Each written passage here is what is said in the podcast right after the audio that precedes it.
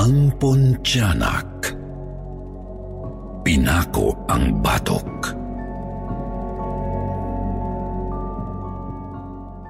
Hello po Sir Jupiter at sa lahat ng listeners ng kwentong takip silim. Ako po si Edna ng Zamboanga. Sumulat po ako sa inyo para ibahagi ang isang kwento ng aking Papa Gulliver. Isang dating OFW na nagtrabaho sa Malaysia. Ito ay tungkol sa kanyang karanasan sa ibang bansa na nagdulot ng matinding kilabot at pagkalugmok. Sa katunayan, ito rin ang mismong dahilan kung bakit hindi na siya ulit nag-abroad. Dati pong lisensyadong imbalsamador ang papa ko dito sa amin, Sir Jupiter. Ang kaso, maliit ang kita. Kaya mabilis na naingganyong mangibang bansa ng bunso niyang kapatid na si Tito Patricio. Isa pong cook si Tito Patricio sa isang restaurant sa Malaysia at naging maayos ang buhay. Nakabili ng lupa tapos na ipaayos ang bahay ni na lolo at lola. Madalas nga rin may padala si Tito para sa aming mga pamangkin niya. Mga laruan, damit, sapatos at tsokolate. Kaya nang mag-alok si Tito, hindi na ng dalawang isip si Papa. Agad inasikaso ni Papa ang mga papeles niya. Tapos, sinuwerteng makapasok bilang factory worker sa isang kilalang food manufacturing company. Nasa parehong lungsod na tinutuluyan ni Tito. Kaya nagsama na lang sila sa inuupahang kwarto para bawas gastos. Maayos naman daw ang naging buhay ni Papa noong simula, Sir Jupiter. Hindi naman masyadong malaki pero maayos ang sahod. Mabait din ang manager nila.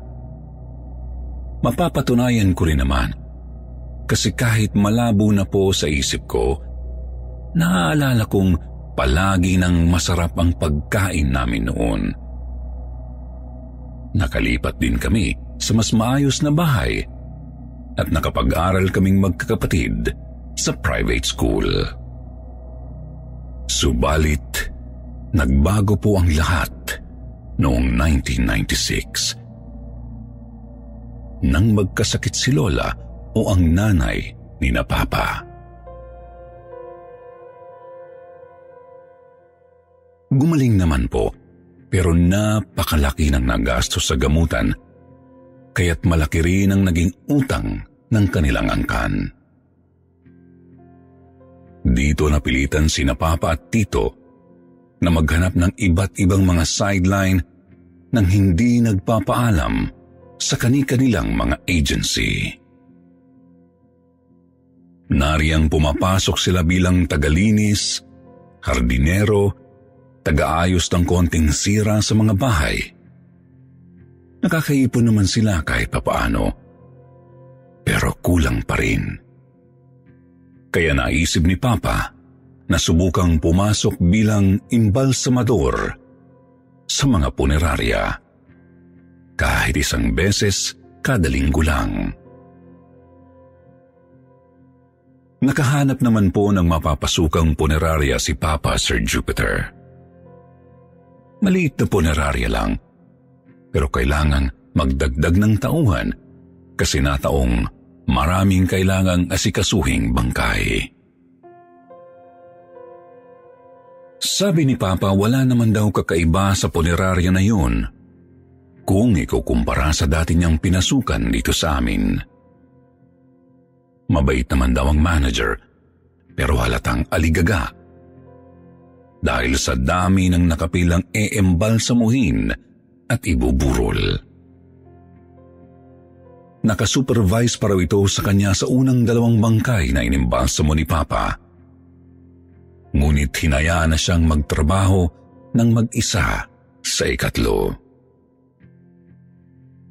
Nang hinarap na ni Papa ang ikaapat na bangkay,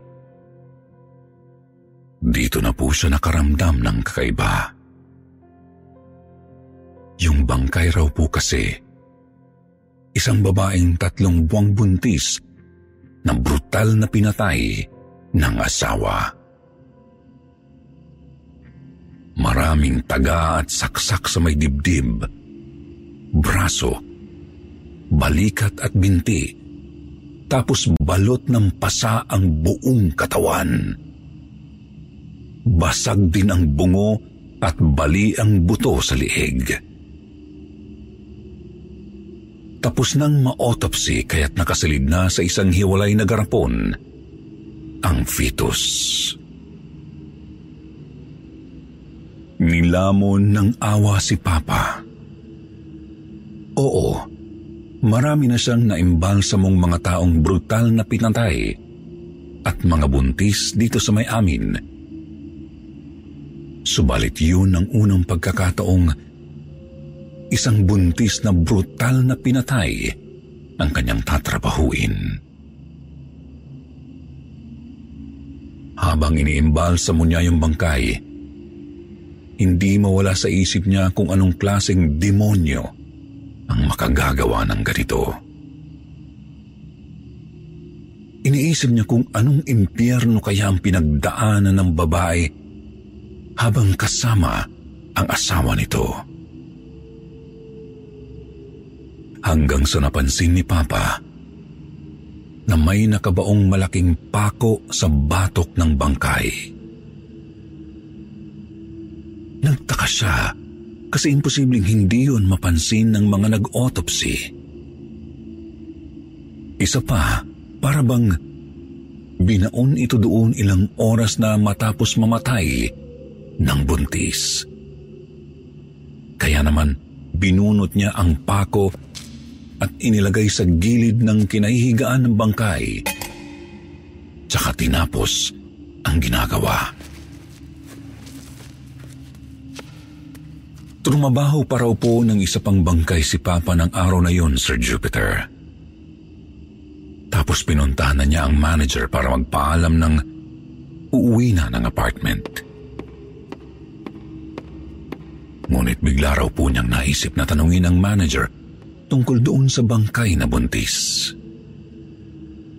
Tinanong ni Papa kung saan ito dadalhin gayong asawa nito ang pumatay sa kanya. Sabi naman ng manager, mamamalagi lang daw muna yon sa storage room ng punerarya hanggat wala pang abiso ng mga pulis. Tanong naman sa kanya ng manager kung hindi ba siya nahirapan sa pag-imbalsamo sa nasabing bangkay? Sumagot naman po si Papa na hindi naman. Pero nagtaka lang siya kung bakit may pako sa batok noong babae na kanya namang tinanggal. Kita raw po ni Papa na biglang nang laki ang mga mata ng manager. Tarantang sinabi nito sa kanya na ibalik ang pako sa batok ng buntis. Magtatanong pa raw sana si Papa kung bakit, ngunit talagang hindi na maipinta ang mukha ng manager. Mabilis nilang tinungo ang kwarto ng mga natapos ng imbalsamuhin at natigilan si Papa nang makitang wala na roon ang bangkay. Halatang halata ni Papa ang pangangatal ng manager habang tinatawag nito ang kanyang mga tauhan. Tinanong kung meron bang kumuha o naglipat ng bangkay ng buntis. Ngunit tumanggi ang lahat. Lumapit naman si Papa sa kaninay, kinahihigaan ng bangkay at kinuha ang pako bago ipinakita sa manager.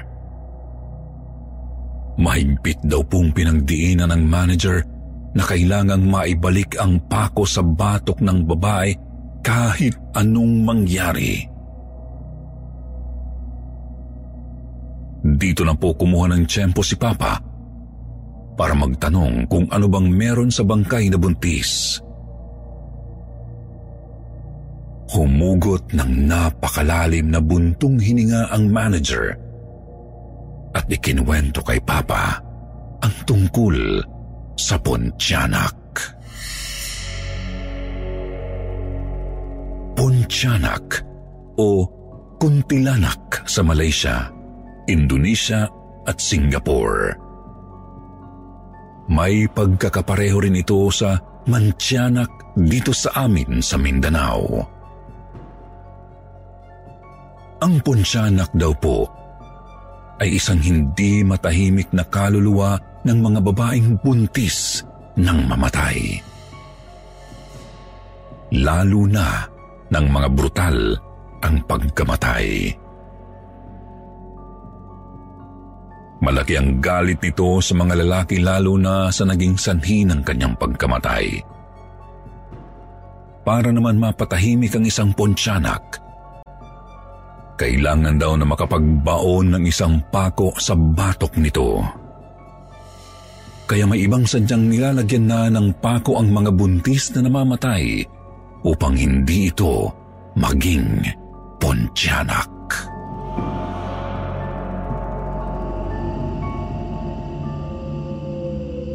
Inako naman ng manager ang kasalanan kasi hindi niya nabalaan si Papa tungkol dito.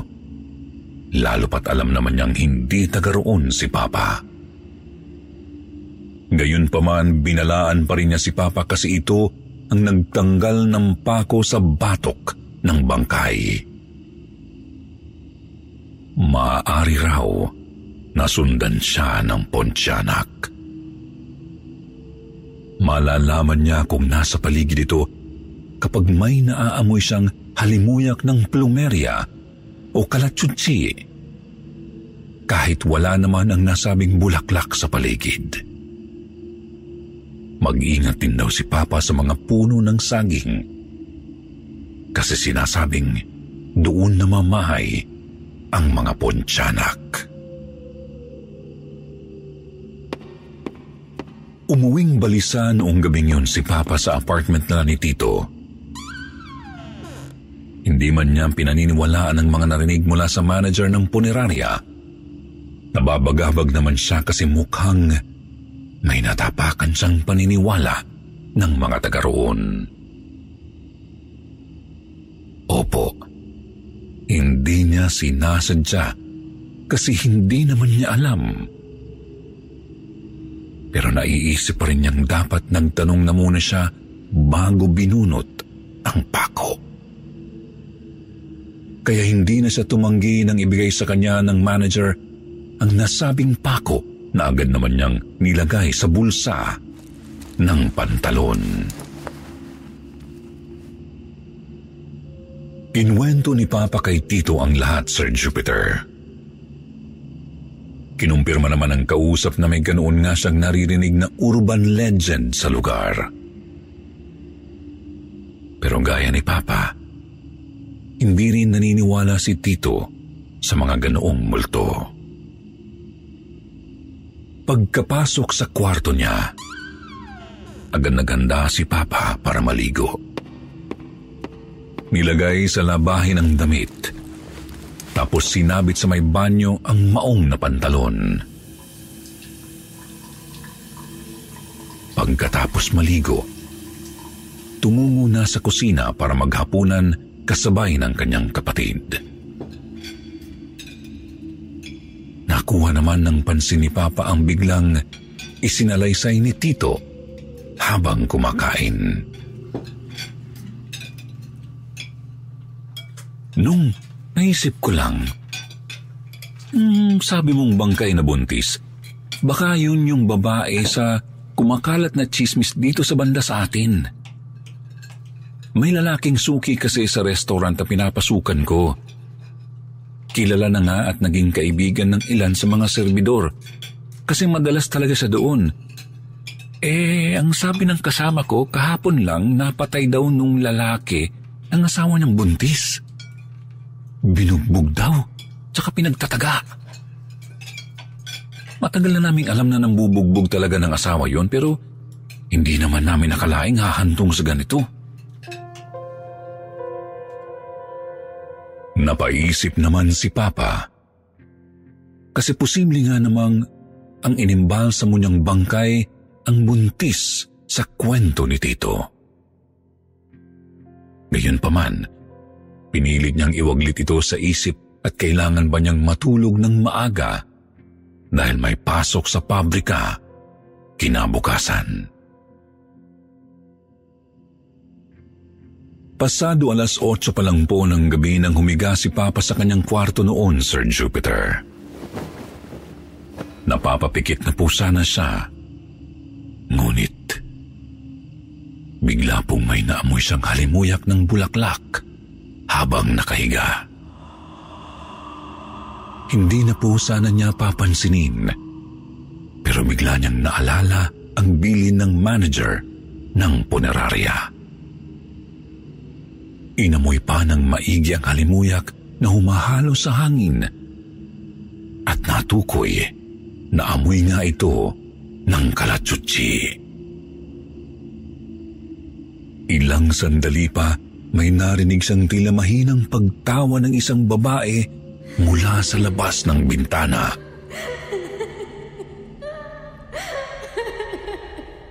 Hindi pa rin po siya Do you love anime, gaming, movies, and discovering how your favorite pop culture affects everything you do? Then join us on Crunchyroll Presents The Anime Effect. I'm Nick Friedman. I'm Lee Alec Murray. And I'm Leah President. Every week, you can listen in while we break down the latest pop culture news and dish on what new releases we can't get enough of. Whether you love movies, I'm going to tell you all about the uh, hopeful 4K re release of Tron Legacy that happens. I'm right there with you. Or music. The music in this show Yeah. is absolutely incredible. Or anime. And under this mask is another mask. you can discover your new favorites right here on The Anime Effect. Listen every Friday wherever you get your podcast and watch full video episodes on Crunchyroll or on the Crunchyroll YouTube channel.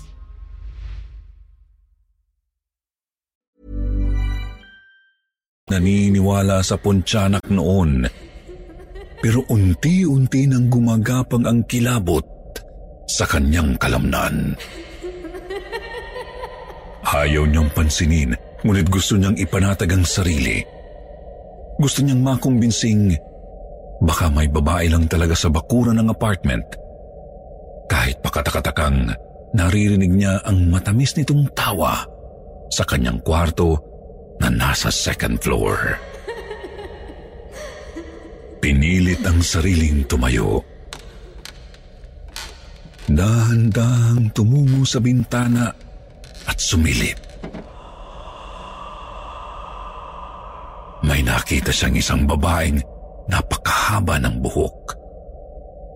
Nakasuot ito ng mahabang puting bestida na namamantsahan ng dugo. Napakaputla ng balat at nanlilisik ang mga pulang mga matang nakatitig sa kanya. Hindi rin daw maaaring magkamali si Papa Sir Jupiter. Nakilala niya ang mukha ng Pontianak. Ito mismo ang buntis na inembalsamo niya sa punerarya. Hindi sigurado si Papa ngunit parabang humihikbi rin daw ang Pontianak at may nangingilid na luha sa mga mata noon. Natigilan lang siya nang bigla itong ngumiti sa kanya bago naglaho. Doon po niya unang nakita ang nilalang na magiging laman ng kanyang mga bangungot sa loob ng maraming taon, Sir Jupiter.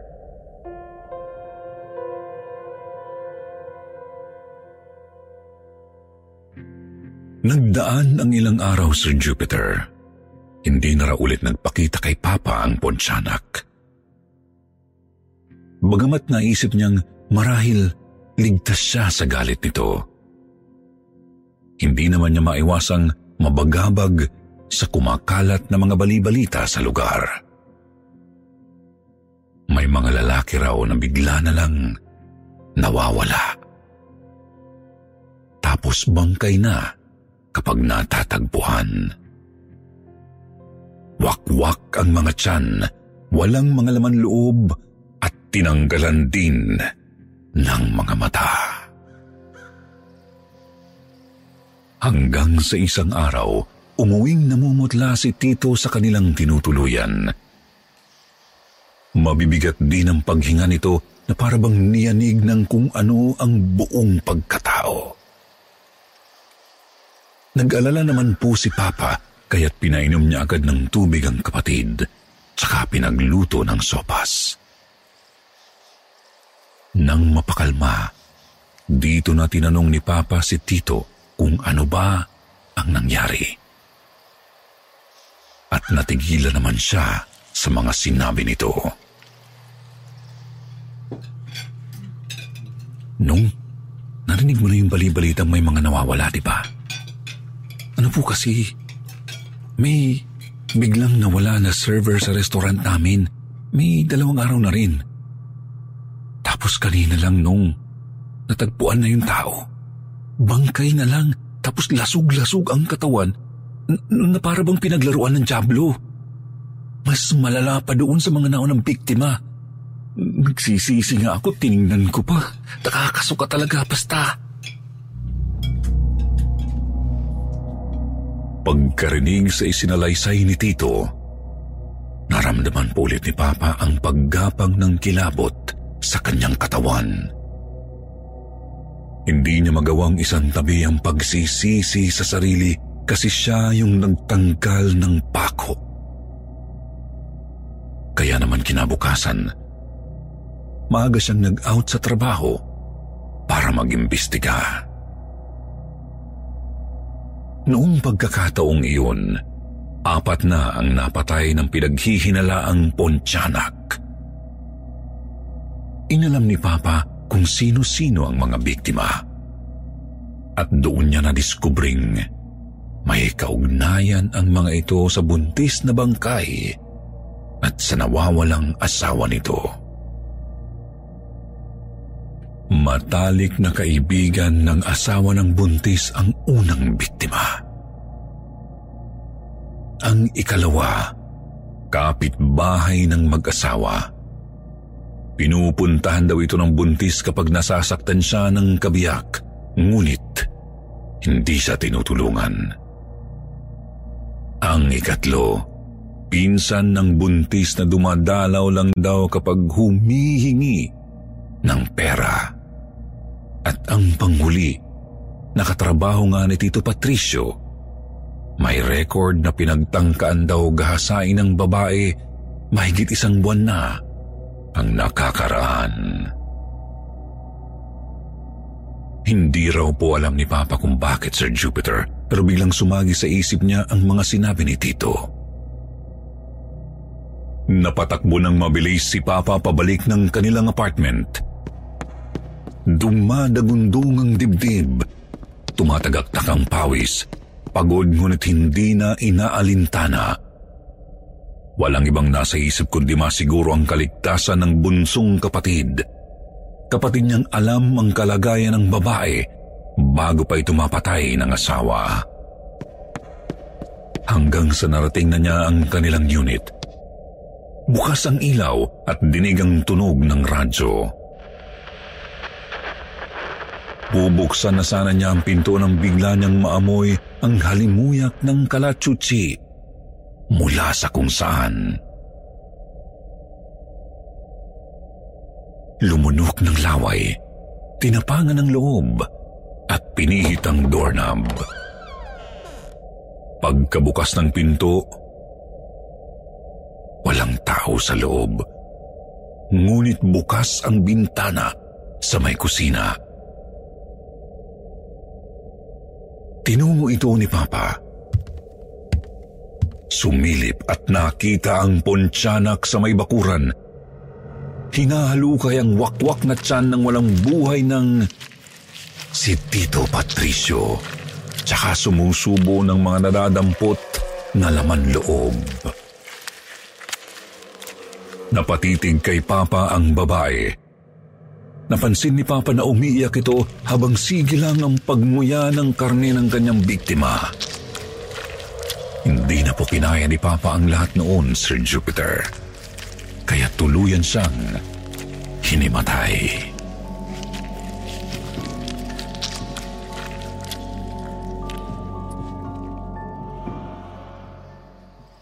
Nagising na lang po si Papa kinabukasan nang inaasikaso na siya ng ilang mga medics.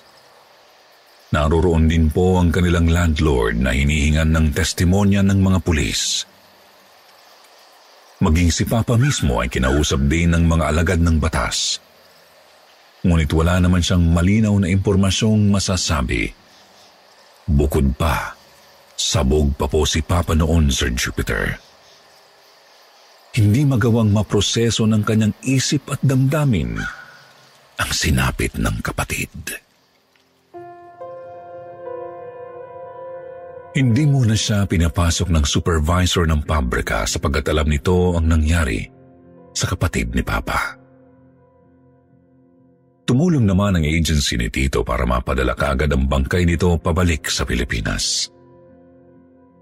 Si Papa naman hindi siya agad makauuwi kasi may ilang buwan pang nalalabi sa kanyang kontrata hanggang sa bigla po siyang dinalaw ng manager ng punerarya, Sir Jupiter. Narinig daw kasi nito ang nangyari kay Tito.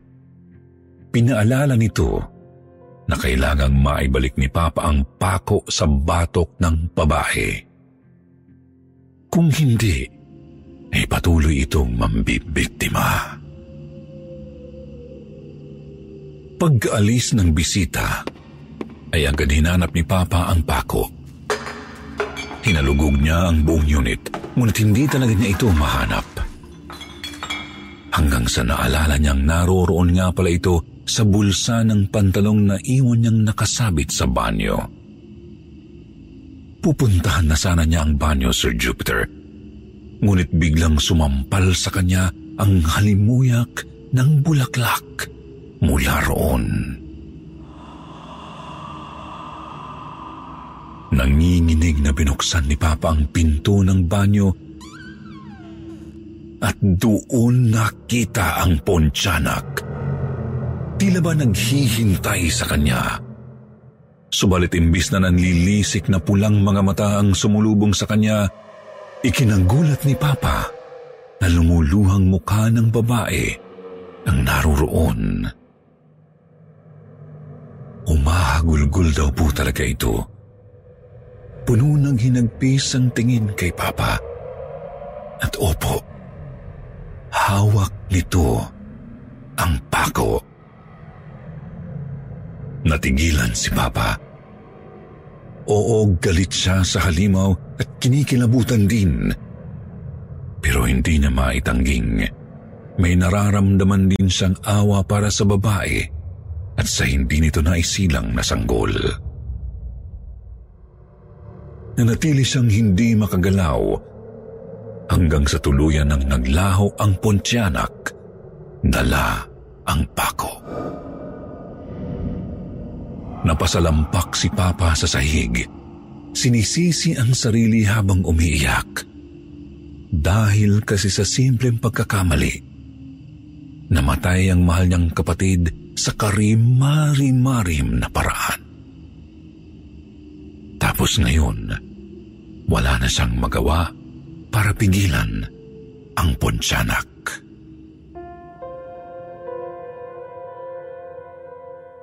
Nagdaan pa po ang ilang araw at tuluyan ng nilamon si Papa ng bigat sa damdamin.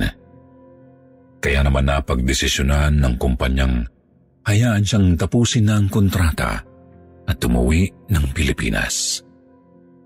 Agad naman niya itong tinanggap at naghanda para bumiyahe. Gayunpaman isang araw bago ang flight, naisip muna ni Papa na puntahan ang bahay ng buntis at ng asawa nito.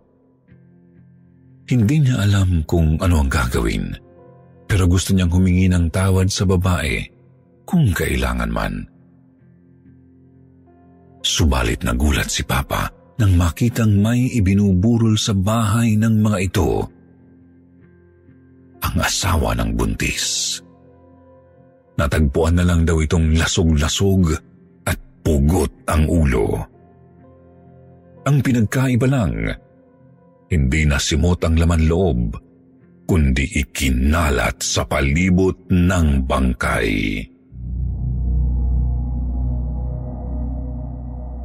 Nawala na sa isip ni Papa ang pakay at uuwi na lang sana ng apartment. Ngunit, bigla na naman niyang naamoy ang halimuyak ng kalachuchi mula sa kung saan. Sinundan niya ito at nakita ang pontianak na nakatayo malapit sa isang puno ng saging. Napakalaki ng ipinagbago ng itsura nito, Sir Jupiter. Opo, mahaba pa rin ang buhok at maputla pa rin ang balat. Ngunit, wala nang dugo ang damit. Hindi na pula ang mga mata at hindi na ito umiiyak. Napakaaliwalas na ng muka at nakangiti ito kay Papa. Ilang sandali pa, inabot po nito ang pako kay Papa. Tumalikod at yumuko. Tinitigan ni Papa ang butas sa batok ng babae. Nakuha niya ang ibig nitong sabihin. Siguro, nakahanda na itong lumisan matapos makapaghiganti sa kanyang asawa. Siguro, gusto na rin nitong manahimik. Muling ibinaon ni Papa ang pako sa batok ng babae. Umarap ulit ito sa kanya.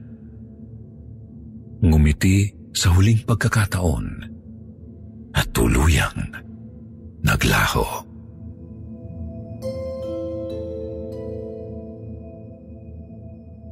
Mula noon, hindi na po ulit nakita ni Papa ang Pontianak, Sir Jupiter. Nang makauwi, hindi na rin po siya ulit nag-abroad at hindi na rin bumalik sa pagiging embalsamador. May naipon naman po siya, kaya't nakapagpatayo na rin sila ni Mama ng isang mini grocery. Dito lang din po, sa amin. Napakahirap paniwalaan, ano ho? Sa totoo lang, kahit ako, hirap ding paniwalaan ang kwento ni Papa. Ang kaso, marami kasing nagpapatunay na talagang ganoon ang kalagayan ng katawan ni Tito nang makarating para ilibing. Kaya siguro, totoo nga yun. O baka naman meron sa inyong nakarinig na ng mga kwento tungkol sa mga pontianak o kuntilanak. Comment nyo naman po at babasahin ko yan. Bago ko po tuluyang tapusin, gusto ko lang ipaalala ang pinakamahalagang aral ng kwento ni Papa. Igalang natin ang bawat isa. Buhay man o namayapa na.